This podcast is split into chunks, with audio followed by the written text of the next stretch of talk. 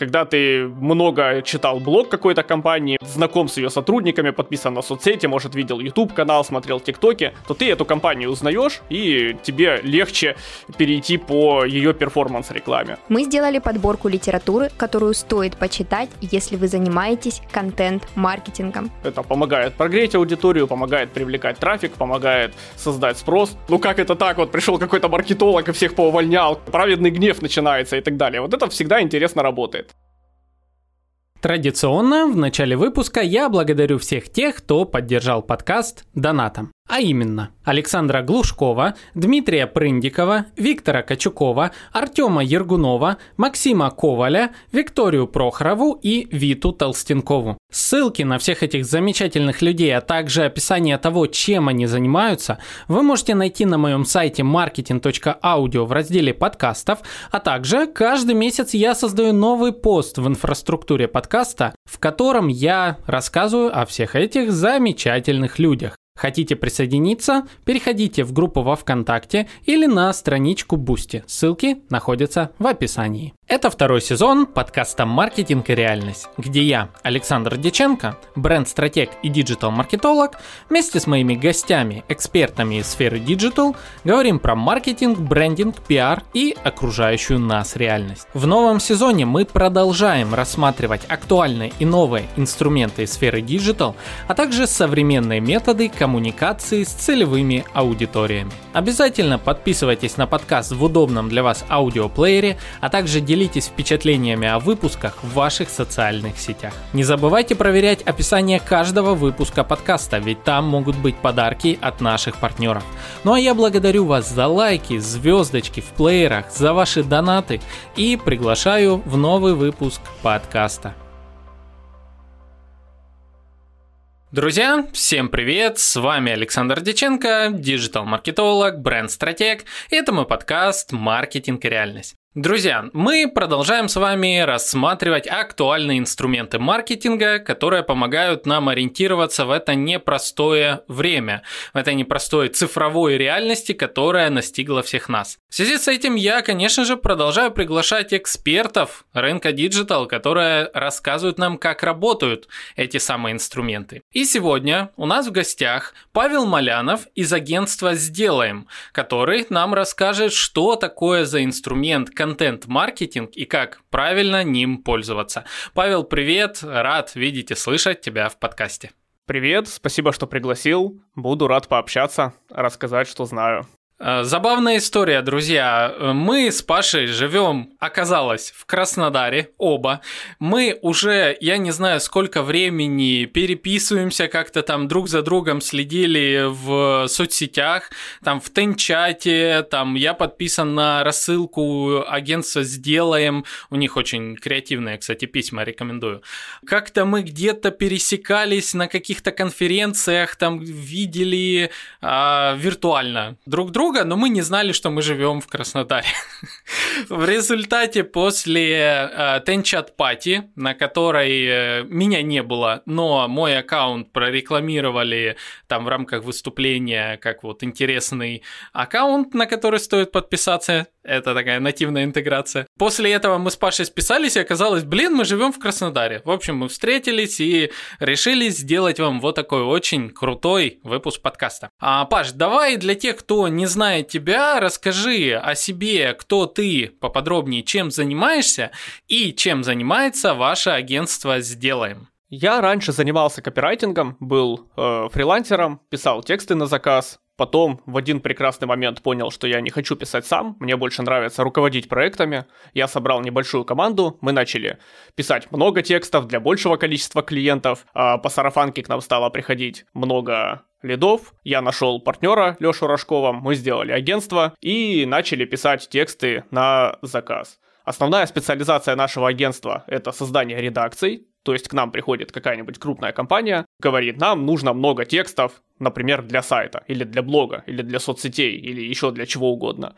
И мы создаем для них редакцию, нанимаем авторов, редакторов, э, иллюстраторов, дизайнеров, корректоров, и они вписываются, вклиниваются, скажем так, в процессы компании, проводят интервью с сотрудниками, собирают информацию, пишут, э, редактируют и так далее. Второе направление – это контент-маркетинг. Мы помогаем компаниям подумать, как вообще с помощью контента привлекать лидов, выполнять задачи бизнеса, создаем стратегии, помогаем это все запустить, вести блоги, соцсети и так далее. И третье направление – это реклама в Яндекс.Дзене. Мы официальный партнер Дзена. Мы работаем с рекламой в Дзене с момента ее появления это, по-моему, три года уже, или, может, даже четыре, не помню точно. И написали больше тысячи рекламных статей, запустили больше сотни рекламных кампаний, и вот так вот такое обширное, прям, я бы сказал, количество услуг. А как вы все успеваете? У вас а, какое-то ограниченное число клиентов вы берете, или же штат позволяет а, брать больше-больше, вы расширяете его постоянно?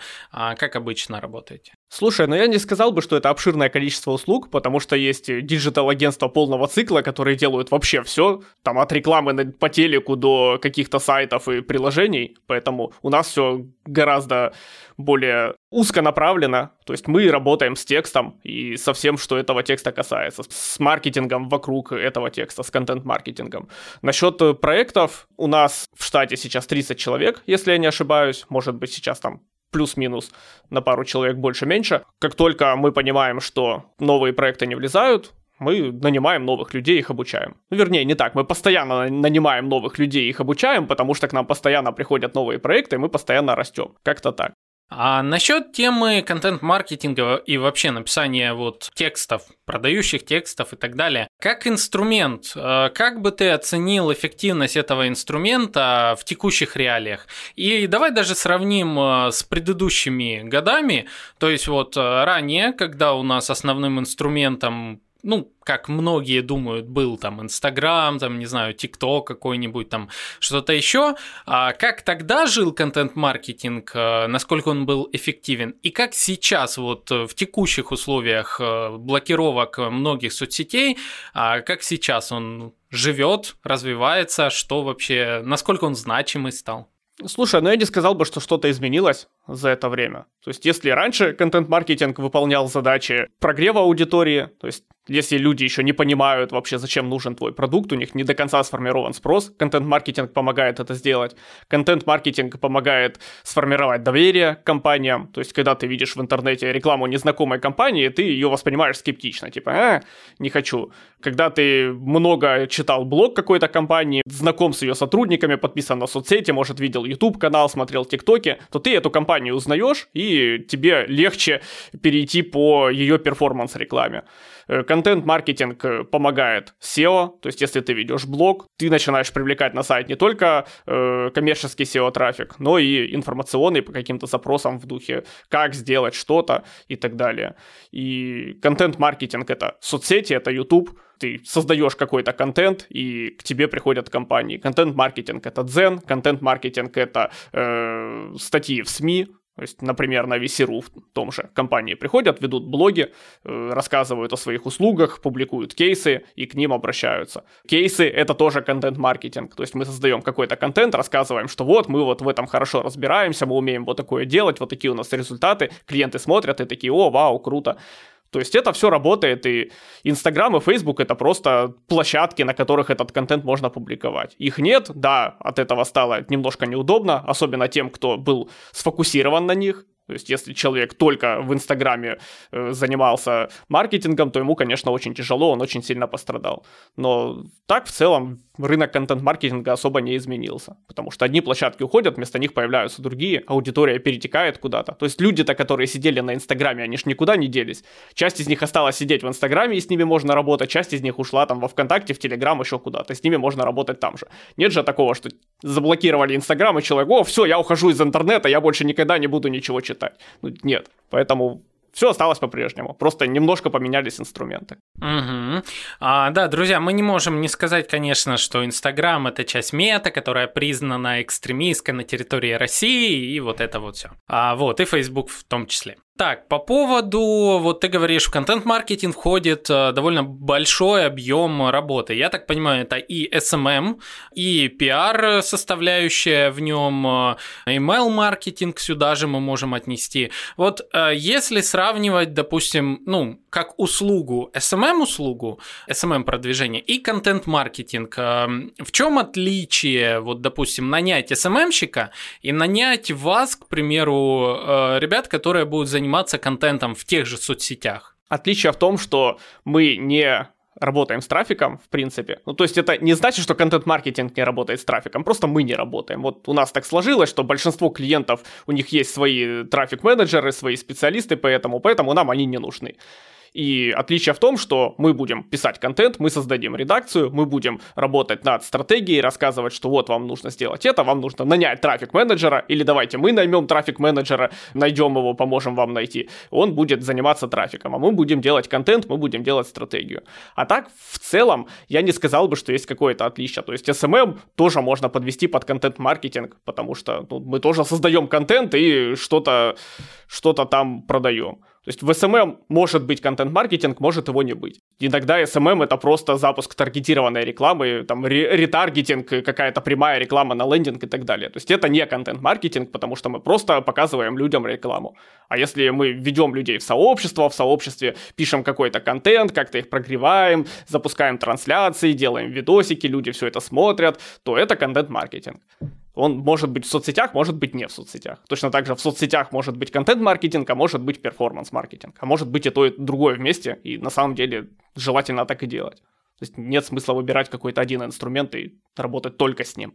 Давай перейдем ближе к примерам. Кому может понадобиться и в какой момент жизнедеятельности его бизнеса может понадобиться инструмент контент-маркетинга. А можно, возможно, даже привести примеры каких-то ваших клиентов. То есть к вам приходит клиент и говорит, вот у меня есть вот такой-то продукт или такая-то услуга, вот такие у меня вводные, и вы говорите, Ага, вам точно подходит инструмент контент-маркетинга вот в таких вот а, там соцсетях, блогах э, и так далее. Вот на таком примере. Ну смотри, контент-маркетинг определенно точно нужен тем, у кого сложный продукт, который нельзя вот так вот в лоб продать. Например, у тебя какой-то сервис для э, рекламы в соцсетях, или какой-то сервис для SEO, какой-то сервис для управления финансами э, в компании – для финансового учета. И ты не можешь просто взять на билборде повесить, приходите к нам, считайте свои денежки, ура. Ну, никто так быстро его не купит, потому что покупка сложная, сервис непонятный, непонятно вообще нужен он мне или нет, может я бухгалтера своего попрошу вести этот финучет и так далее. Поэтому в таких случаях нужен контент-маркетинг, потому что ты можешь рассказывать людям, как вообще с твоим продуктом взаимодействовать, зачем он нужен, какие задачи он может решить и так далее.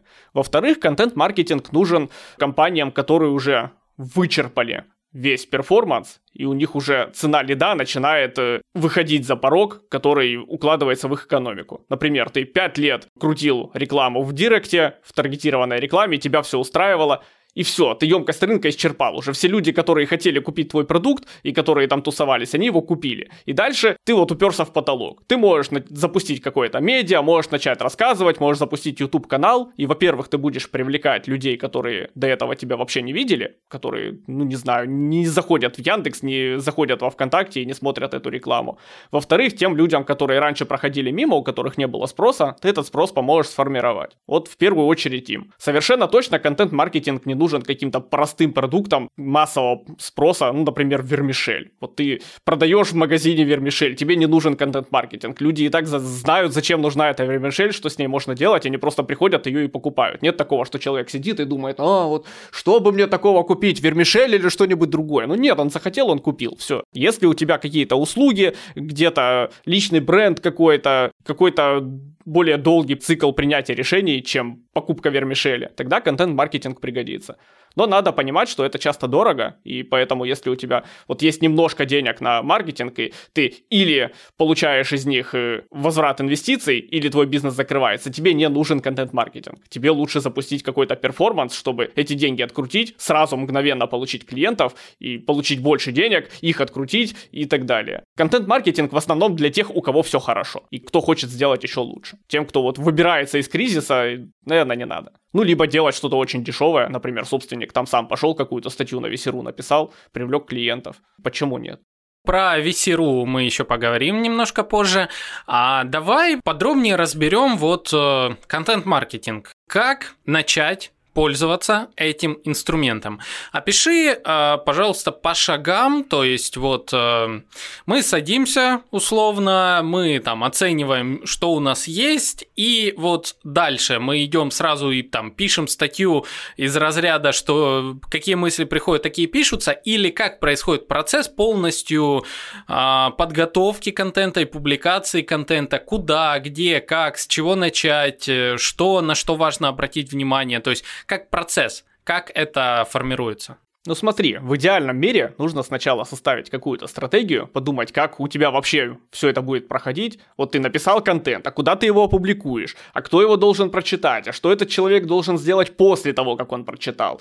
А что будет после этого? Вообще всю воронку какую-то представить, посчитать это все, э, составить фин, фин-модель, посмотреть, насколько у тебя это укладывается в экономику, какая у тебя должна быть цена лида, перехода, CPM и так далее. Это в идеальном мире. В реальном мире, ну, большинство бизнесов, будем честны, этого не делают. Они просто такие, ну, давай попробуем контент-маркетинг, ну, давай попробуем. А с чего начнем? Ну, давай сходим там на Весеру, напишем э, во ВКонтакте что-нибудь, заведем блог, поделаем, посмотрим. Вот выделим полмиллиона бюджета, покрутим, посмотрим. Будут результаты? Окей, не будет результаты, значит, нам это не подходит. Или поделаем что-то другое. То есть большинство делают вот так. И, ну, я не могу их винить, потому что если ты никогда не занимался контент-маркетингом, то просчитать вот эту всю воронку и подумать, это тяжело. На самом деле, даже если занимался, то для нового нового бизнеса это очень тяжело. Это нужно сидеть и прям месяцами что-то делать, что-то тестировать. Внешний подрядчик далеко не всегда это сможет посчитать. Ну, а как вы начинаете работу? Вот э, понятно, есть идеально, есть э, абы как, в общем. Ну, то есть Маркетинг и реальность. Бывает и так, и так. Вот. А как вы начинаете? То есть к вам приходит заказчик, э, первый, хочу, говорит, стучит кулаком, кидает в вас деньгами, пачками, наверное, там, не знаю, или бутылку ставит на стол, и что дальше? Ну, я ему примерно то же самое и объясняю. Я говорю, что идеально, мы сейчас берем 2-3 месяца, делаем стратегию, вместе с вами все обсуждаем, продумываем какую-то воронку, решаем, что нам нужно и так далее, но это будет дорого. То есть это будет стоить несколько сотен тысяч рублей только за стратегию. На выходе вы не получите ничего, кроме просто кипы бумаг, на которые будет написано, что надо сделать. После этого, если вам ок, то мы начинаем делать. Но может быть так, что мы вот это все просчитаем, и вы посмотрите и скажете, ну не, это не укладывается в мою экономику, человеку, и все. То есть я об этом честно предупреждаю, а дальше если ок, то мы делаем стратегию, после этого начинаем по этой стратегии идти как-то. Мы там прописываем, кого нужно нанять еще, какие там агентства, может сайт разработать, кто-то трафиком будет заниматься, кто-то SEO-шкой, э, мы будем тексты писать и за всем э, рулить и так далее. Второй вариант, к нам приходит клиент и говорит, я хочу попробовать, но я вот не знаю, с чего начать, у меня нет возможности сейчас вложить полмиллиона и потом еще 5 миллионов в течение года. Ну, я ему говорю, ну давай, хорошо, начнем с чего-то небольшого. Давай попробуем. Вот Весеру вообще идеально с него начать. Давай попробуем пойти на Весеру, написать тебе там одну-две статьи. Напишем, посмотрим. Пойдет, значит будем дальше вести блог. Не пойдет, не будем вести. Или давай попробуем, у тебя вот есть база в e-mail. Давай попробуем с этой базой поработать. Попробуем тебе там цепочку писем какую-то составить. Или вот у тебя есть подписчики в том же ВКонтакте. Давай попробуем ВКонтакте тебя повести и так далее. Ну, то есть смотрю, что у клиента есть, оцениваю его ситуацию, предлагаю ему какие-то небольшие точечные решения, которые можно запустить и посмотреть вот, как сейчас это будет работать. Иногда бывает, приходят клиенты уже с готовыми какими-то сформулированными определенными задачами. То есть мы э, уже ведем маркетинг, у нас уже есть соцсети, есть рассылки, есть все пятое-десятое. Мы хотим блог. Вот хотим блог на нашем сайте завести. Пожалуйста, сделайте нам блог. Ну, опять же, я могу им сказать, давайте мы все посчитаем, сделаем, либо давайте мы возьмем, напишем вам 10 статей, вы их опубликуете, посмотрите, зальете на них трафик из соцсетей, посмотрите, как их читают, и дальше решите, хотите, не хотите. Предлагаю два варианта, клиент уже решает.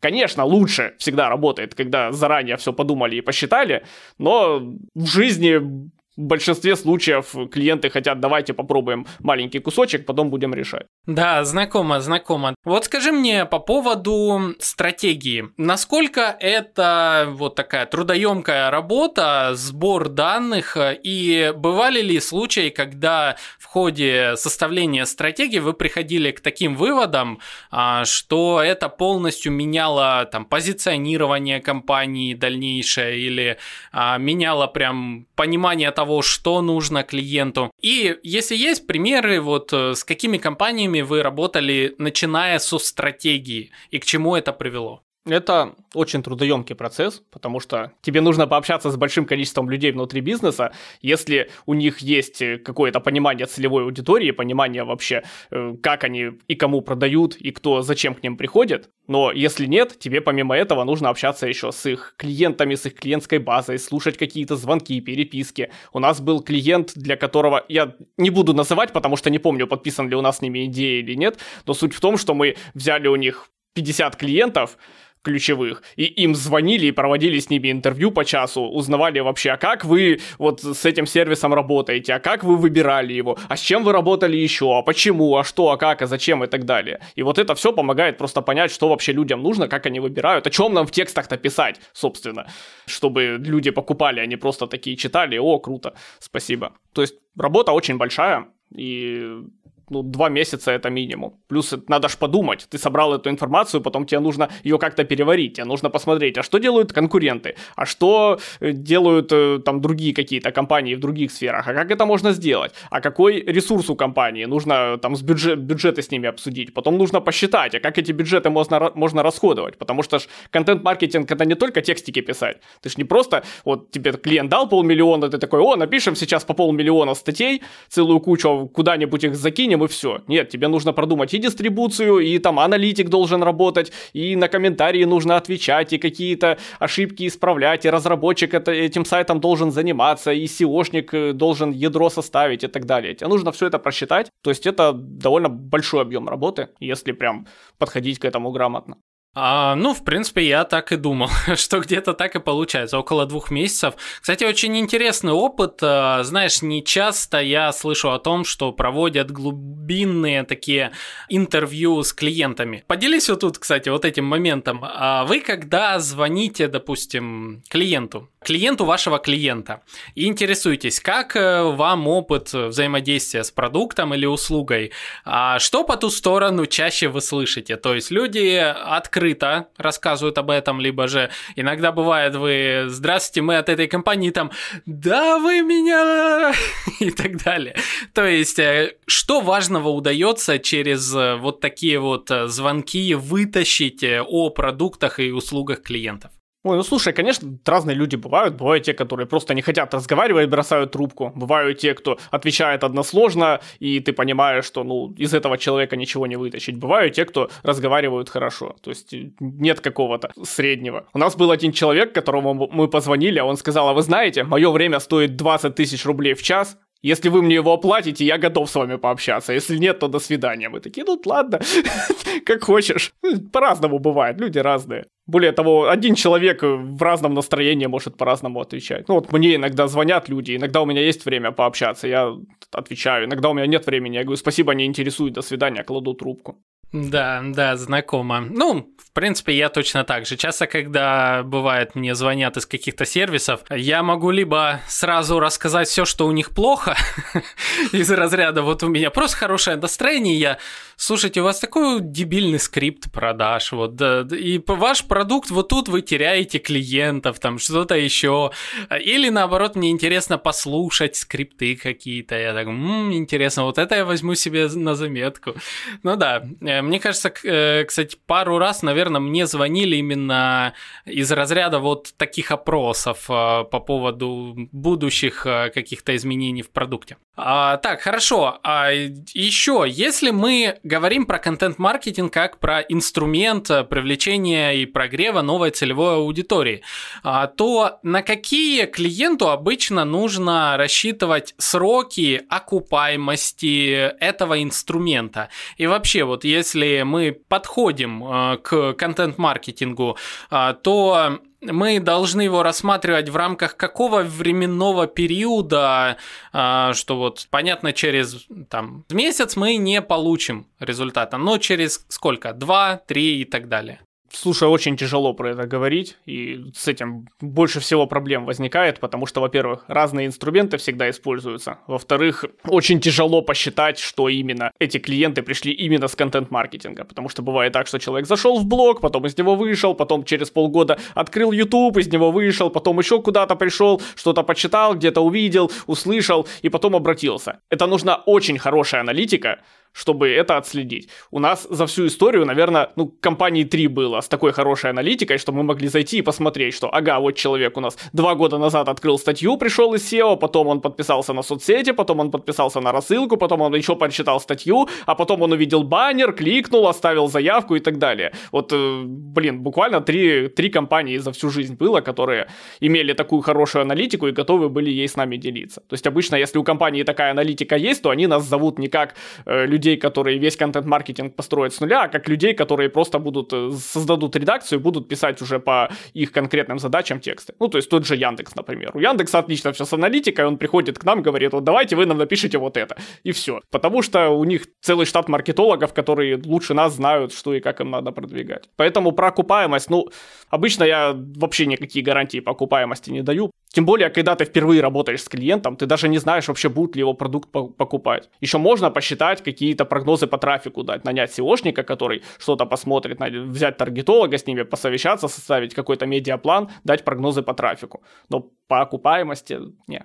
Угу. Ну а возникают же, скорее всего, такие вопросы у клиентов, которые ранее не сталкивались с этим инструментом. Как вообще объясняешь э, важность э, контент-маркетинга ну, в рамках э, воронки продаж клиента? Ну вот так и объясняю, как я тебе в начале подкаста говорил, что это помогает прогреть аудиторию, помогает привлекать трафик, помогает создать спрос. То есть мы выбираем инструменты, для каждого инструмента ставим какие-то свои KPI, но это не деньги деньги в KPI можно ставить, когда у тебя перформанс-компания. Когда вот ты запустил в директе компанию, у тебя лид по 100 рублей, клиент по 1000 рублей. В контент-маркетинге ну, тяжело, очень тяжело. И я сомневаюсь, что вообще где-то какие-то агентства такие гарантии когда делают именно контент-маркетинг под ключ дают и прописывают именно продажи в KPI. То есть обычно в KPI ставят трафик, э, какие-то рост, может быть, трафика, рост э, редакционных метрик. Там вот сейчас у нас блог дочитывает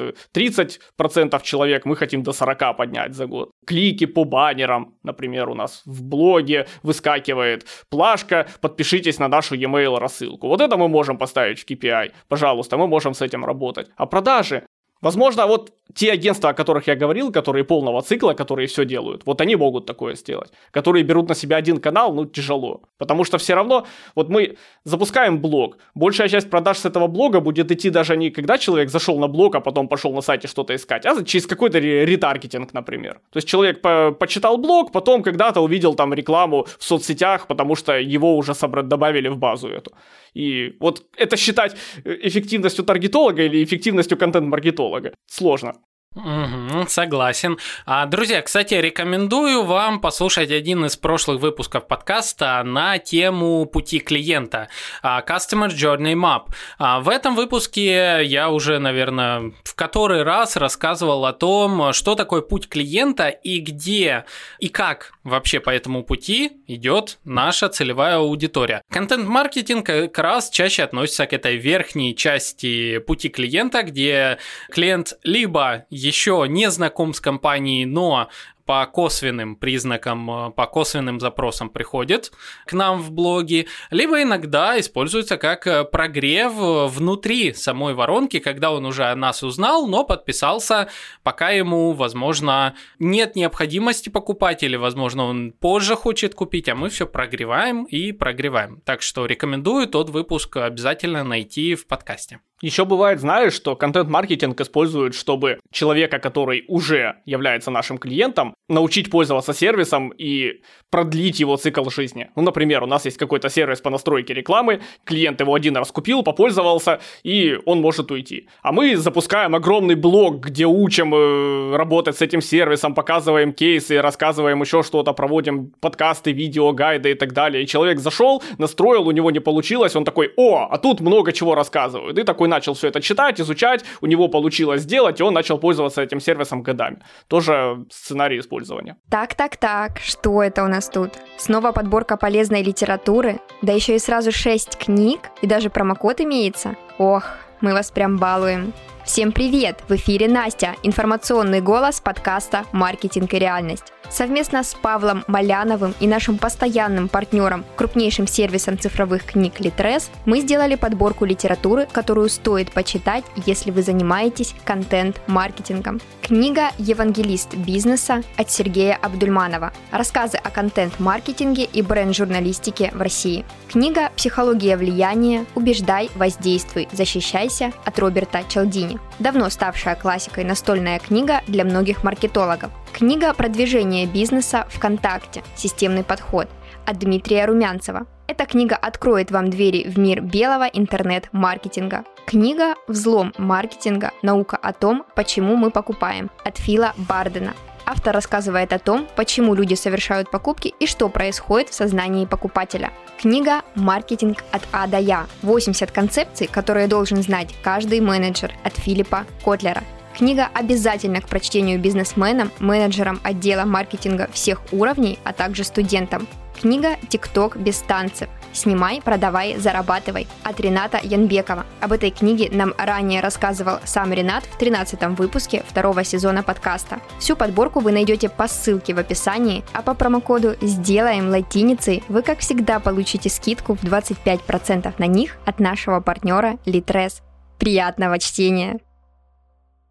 Давай теперь поговорим о том, как работать в рамках какого-то отдельного канала, где мы занимаемся контент-маркетингом. Ты уже неоднократно говорил э, за платформу VC, а я сам очень активно использую эту платформу. А, но также я знаю, что эта платформа часто буквально отгоняет новичков, и многие боятся входить на VC со своими статьями, так как могут получить там негатив, минусы, куча хейтерских комментариев, там, не знаю, или их заклеймят в том, что они там, а, вы что-то продаете, да как вы посмели продавать что-то на VC, зачем нам это реклама и так далее. Короче, VC это такое очень своеобразное место, куда все, ладно, не все, многие бизнесы и эксперты хотят, но оно как бы отсеивает в то же время многих. Выскажи свое мнение о платформе VC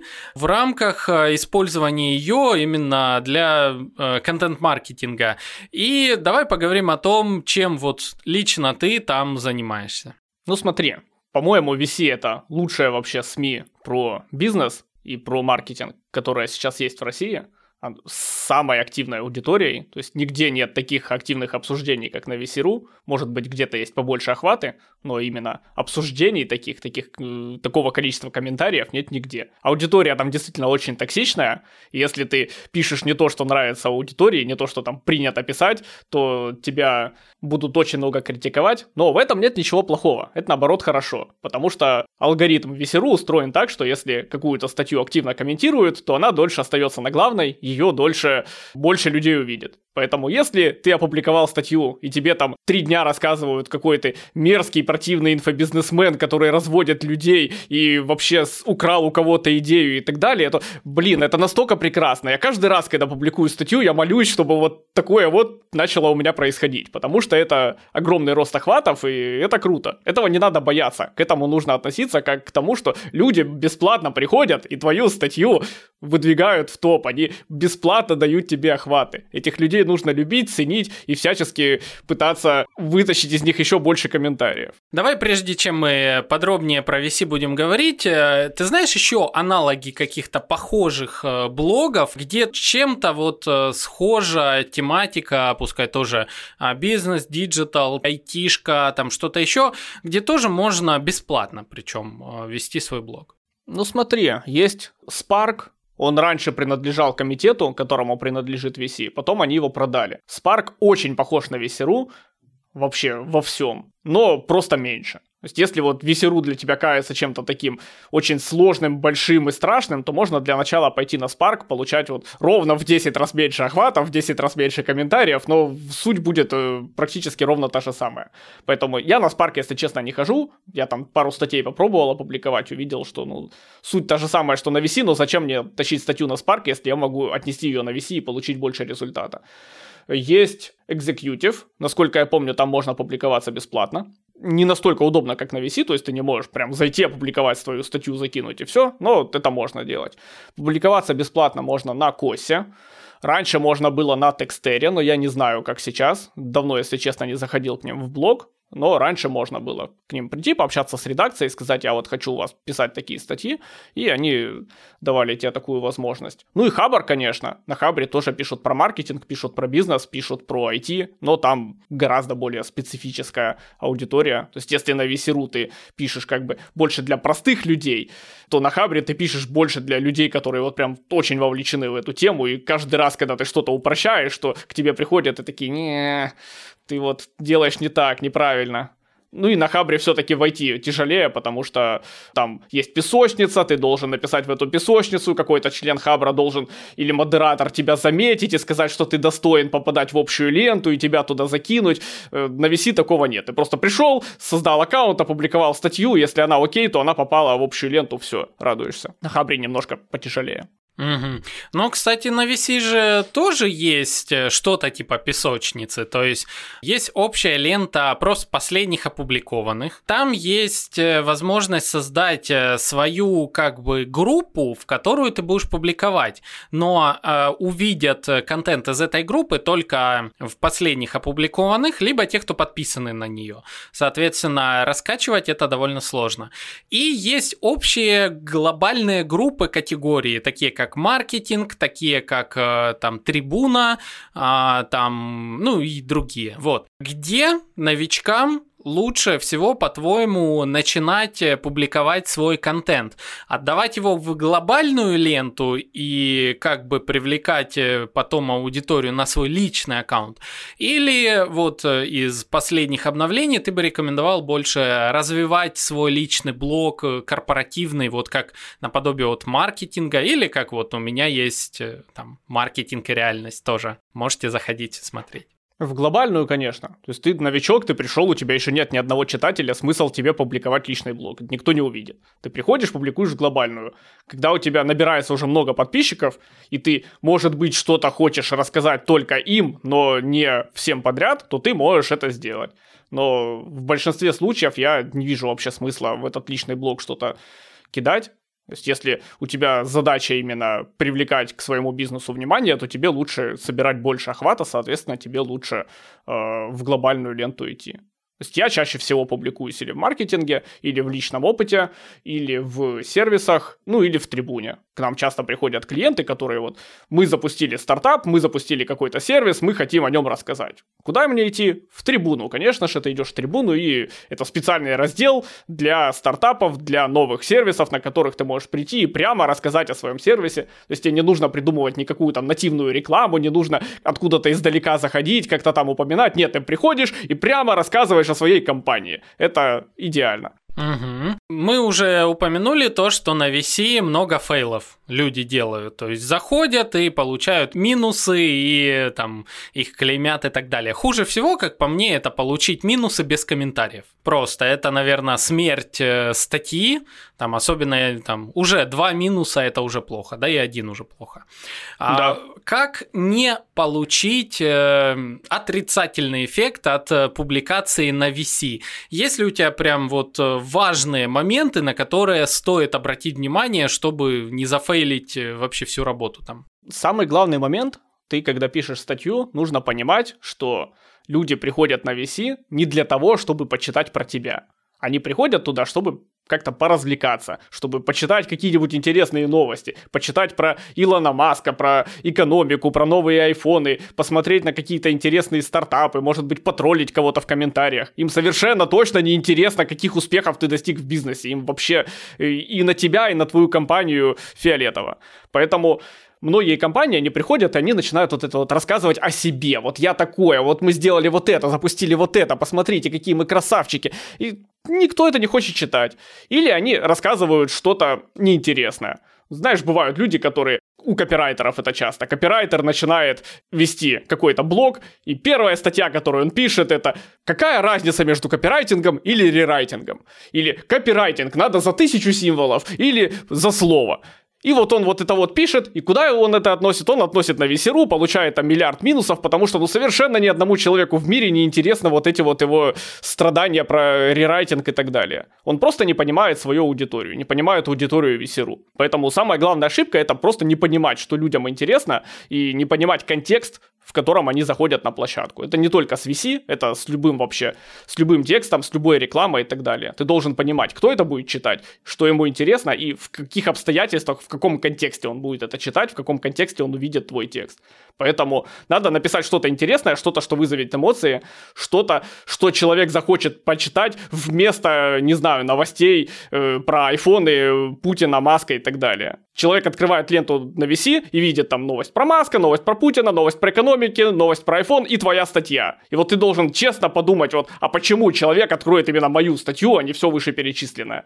Если ты можешь нормально на этот вопрос ответить, то тогда с большой вероятностью твоя статья э, войдет. А если ты такой, ну, нет, ничем, ну, все, не публикуй, она, она не выстрелит. Хороший пример э, в качестве молодого копирайтера, который пишет э, еще одну статью про копирайт, вот прям про азы. Вот я обожаю ст- э, статьи на VC, которые всегда имеют кучу минусов на тему азов, маркетинга, там чего-то еще.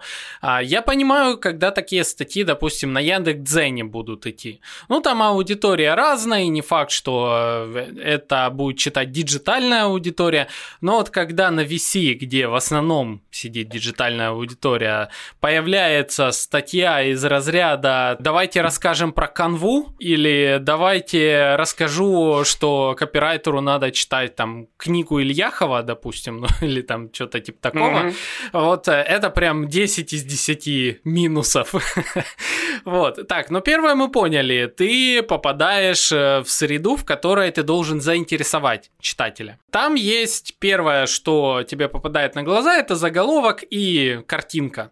Вот. Если у тебя какие-то правила к заголовку на VC и к картинкам э, на VC, которым ты следуешь, или правила, которые не стоит вообще нарушать? Прям таких жестких правил нет. Я постоянно что-то разное тестирую. Картинки вообще на них нельзя особо полагаться, потому что их модерация может спокойно выкинуть или добавить какую-то другую картинку. То есть, если твоя статья попадает на главную, то в нее приходит редактор VC.ru и может что-то в ней поправить. Он может поисправлять ошибки, может поправить форматирование, может поменять заголовок, поменять лид, что угодно может сделать. И иногда ты такой, вот, я вот эту красивую картиночку поставлю на обложку. А потом приходит редактор и какой-то скриншот из этой статьи туда лепит. Ну и все. Поэтому с картинками я особо не заморачиваюсь. Заголовки, ну вот надо подумать, какой заголовок написать такой, чтобы человек захотел читать именно твою статью, чтобы это его как-то заинтересовало, заинтриговало. Обычно людей всегда интересуют деньги. Если ты можешь как-то привязать деньги к своему к теме своей статьи, то это идеально. Типа, как я заработал миллион, как я потерял миллион, как мы делали два года что-то, а заработали 3 рубля. Вот что-нибудь такое. Это всегда интересно. Какой-то личный опыт интересен, какой-то неожиданный результат.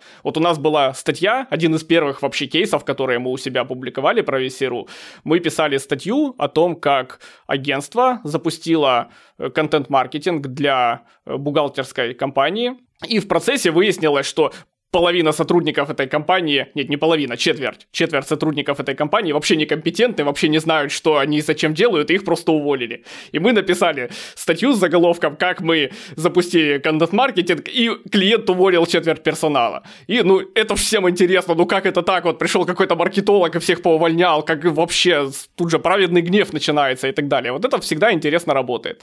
То есть надо что-то такое интересное, интригующее найти, прикольное. Вообще, самый простой способ э, понять, как надо и как не надо писать на VC.ru, это каждый день его читать, при этом читать и статьи в топе, то есть ты открываешь самые лучшие статьи, у которых там сотни э, лайков, и смотришь, ага, вот, вот, как она написана, вот что он тут рассказывал, а как он общался в комментариях, а как он делал это, а потом идешь и открываешь свежие статьи, которые вот эти вот с минусами, все красные, у которых три с половиной просмотра, и тоже пытаешься понять, а почему, а вот что он тут такого сделал, что вот это не набрало ничего. Просто смотришь это и пытаешься какие-то цепочки построить у себя в голове. Прекрасный пример э, привел э, про статью о контент-маркетинге для бухгалтерской конторы. Что было внутри этой статьи, помимо, ну, вот, идею ты сказал, то есть она привлекла за счет необычного, необычной темы, и как дальше внутри была организована статья, таким образом, чтобы она работала на э, твое агентство. То есть, э, где вы писали о себе, рассказывали, как это было вплетено в основной контент, и э, был ли в конце какой-то призыв к чему-то читателей и так далее.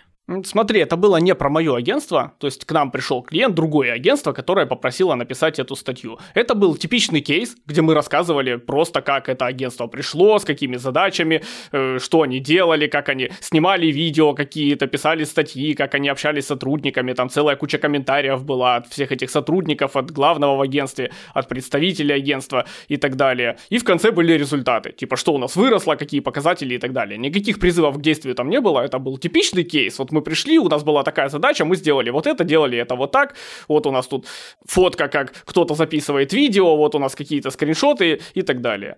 Просто вот мы построили повествование немножко. Ну и где-то в этом кейсе был вот этот рассказ о том, что в процессе мы поняли, что, ну вернее, они поняли, что часть э, сотрудников проф непригодна. И мы просто такие, о, вот, вот это вот факт очень интересный, его надо делать ключевой фишкой, чтобы побольше просмотров набрать. И вынесли в заголовок. А так это ну, просто обычный кейс, довольно подробный.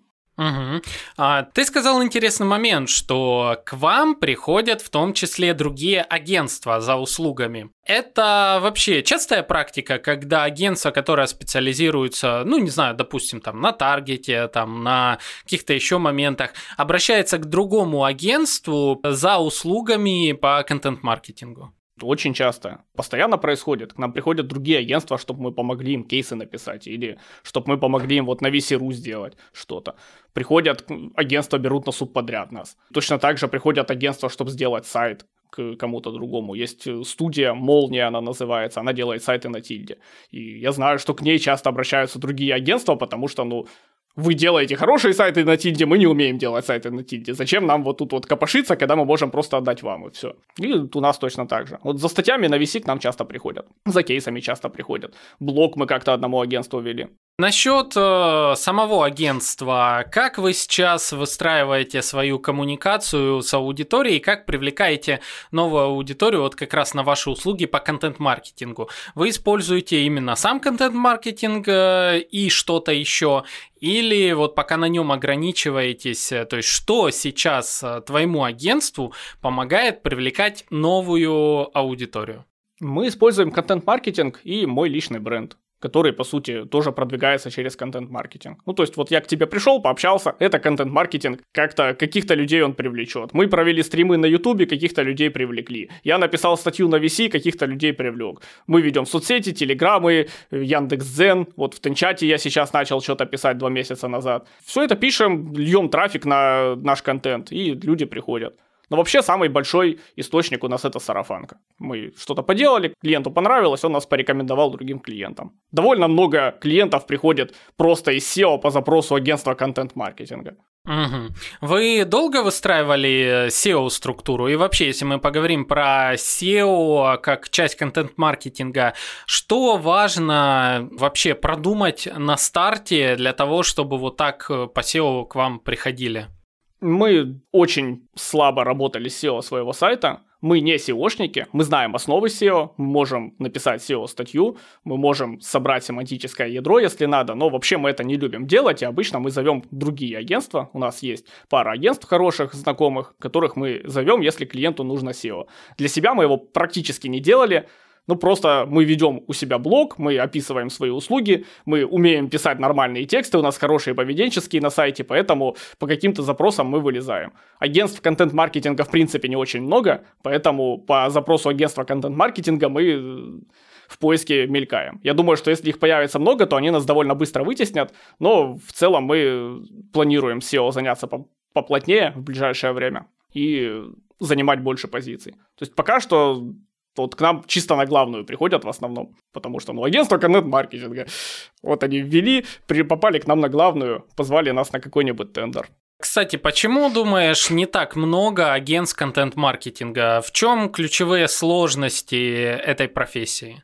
Во-первых, сложно делать. Во-вторых, сложно продавать, потому что продавать ту же таргетированную рекламу довольно легко. Ты говоришь, вот, ты мне дашь тысячу рублей, я тебе дам продаж на 200 тысяч рублей. Все, все счастливы. И ты мне дашь тысячу рублей сейчас, я тебе дам э, продаж на 2000 рублей завтра. В контент-маркетинге ты приходишь и, ну вот мы запустим блог, вы дадите мне 1 миллион, потом дадите другой миллион, потом мы сделаем вот это, плюс еще ваши сотрудники должны будут круглосуточно со, со мной общаться, потому что текст без вашей экспертизы мы не напишем, а потом вы дадите мне еще миллион, а потом, может быть, когда-нибудь что-нибудь там. Это тяжело продавать просто. И тяжело делать. Очень мало людей, в принципе, умеют делать контент-маркетинг. Я всего пару агент знаю, которые делают хорошо. Ну, раз ты тут уже козыряешь цифрами, а, вот, чтобы не пугать всех наших слушателей, что контент-маркетинг это для миллионеров, все же, какие порядки цен, ну, там, плюс-минус, там, так далее,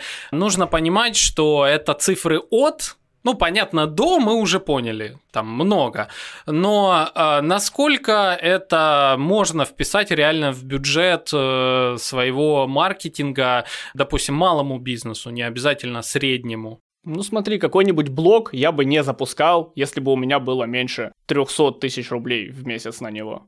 То есть, если меньше трех сотен, наверное, не надо в это лезть вообще. Он может выстрелить, но тяжело. Нужно делать контент, нужно на этот контент лить какой-то трафик, то есть половина этих денег пойдет на трафик, половина денег пойдет на контент. Плюс этим должны рулить люди какие-то и так далее. Нужно заниматься аналитикой, нужны какие-то разработчики, которые этот сайт подымут. Меньше трех сотен тысяч очень вряд ли.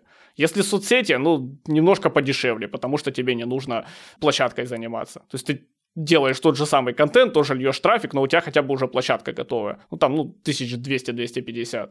Если YouTube, это дорого, потому что, ну, прода- видеопродакшн это, это всегда дорого. Какой-нибудь ТикТок. ТикТоке мы не запускали, я не знаю порядок цен, но мне кажется, что тоже не, не сильно дешевле прям, чем YouTube, потому что тебе точно так же нужны эти операторы, монтажники, звукачи, свет, все это нужно приехать, отснять ты точно так же пишешь этот контент, э, эти сценарии и так далее. На Весеру, на Весеру можно дешевле зайти. Ты просто можешь одну статью в месяц писать и, и все. Если ты собственник, то ты можешь сам эту статью писать, если ты нормально можешь свои мысли сформулировать нормально, понимаешь свою аудиторию, то ты просто приходишь, пишешь одну статью в месяц, получаешь какие-то результаты. Ты вообще ничего на это, кроме своего времени, не потратишь. Угу. Ну и тогда в завершение расскажи, как с вами связаться, обратиться, с чего начать, с чем прийти в начале, то есть нужно ли уже там писать вот я такой-то, такой-то, вот там бриф а, я там заполнила себе, или же можно просто Паш, привет, э,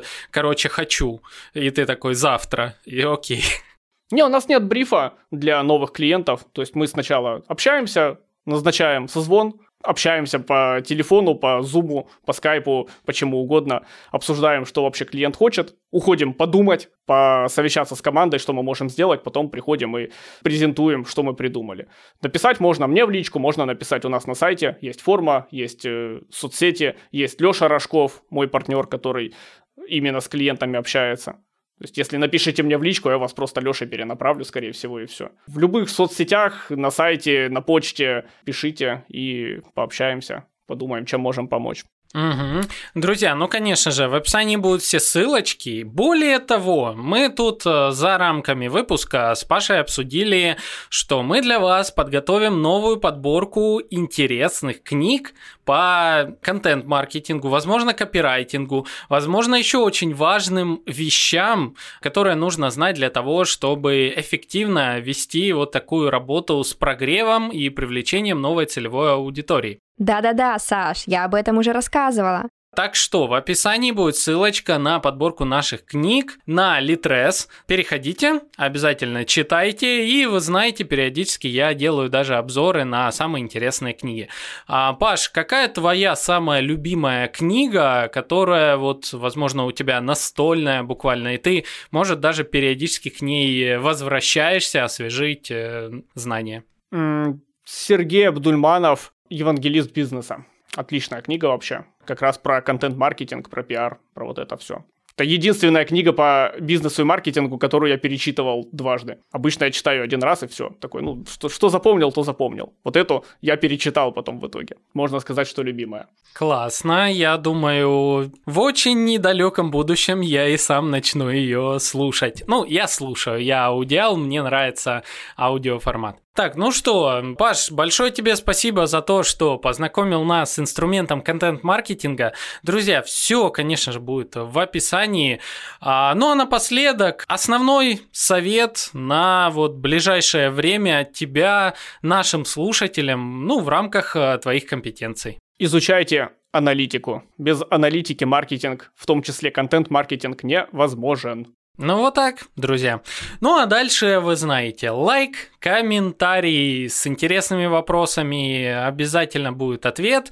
И порекомендуйте этот выпуск, да и все остальные вашим коллегам, ведь рекомендовать такой полезный подкаст – это плюс вам в репутацию от ваших же коллег. Вот, ну а с вами были Александр Деченко, Павел Малянов, подкаст «Маркетинг и реальность», и мы с вами увидимся, услышимся в следующих выпусках. Всем пока! Пока!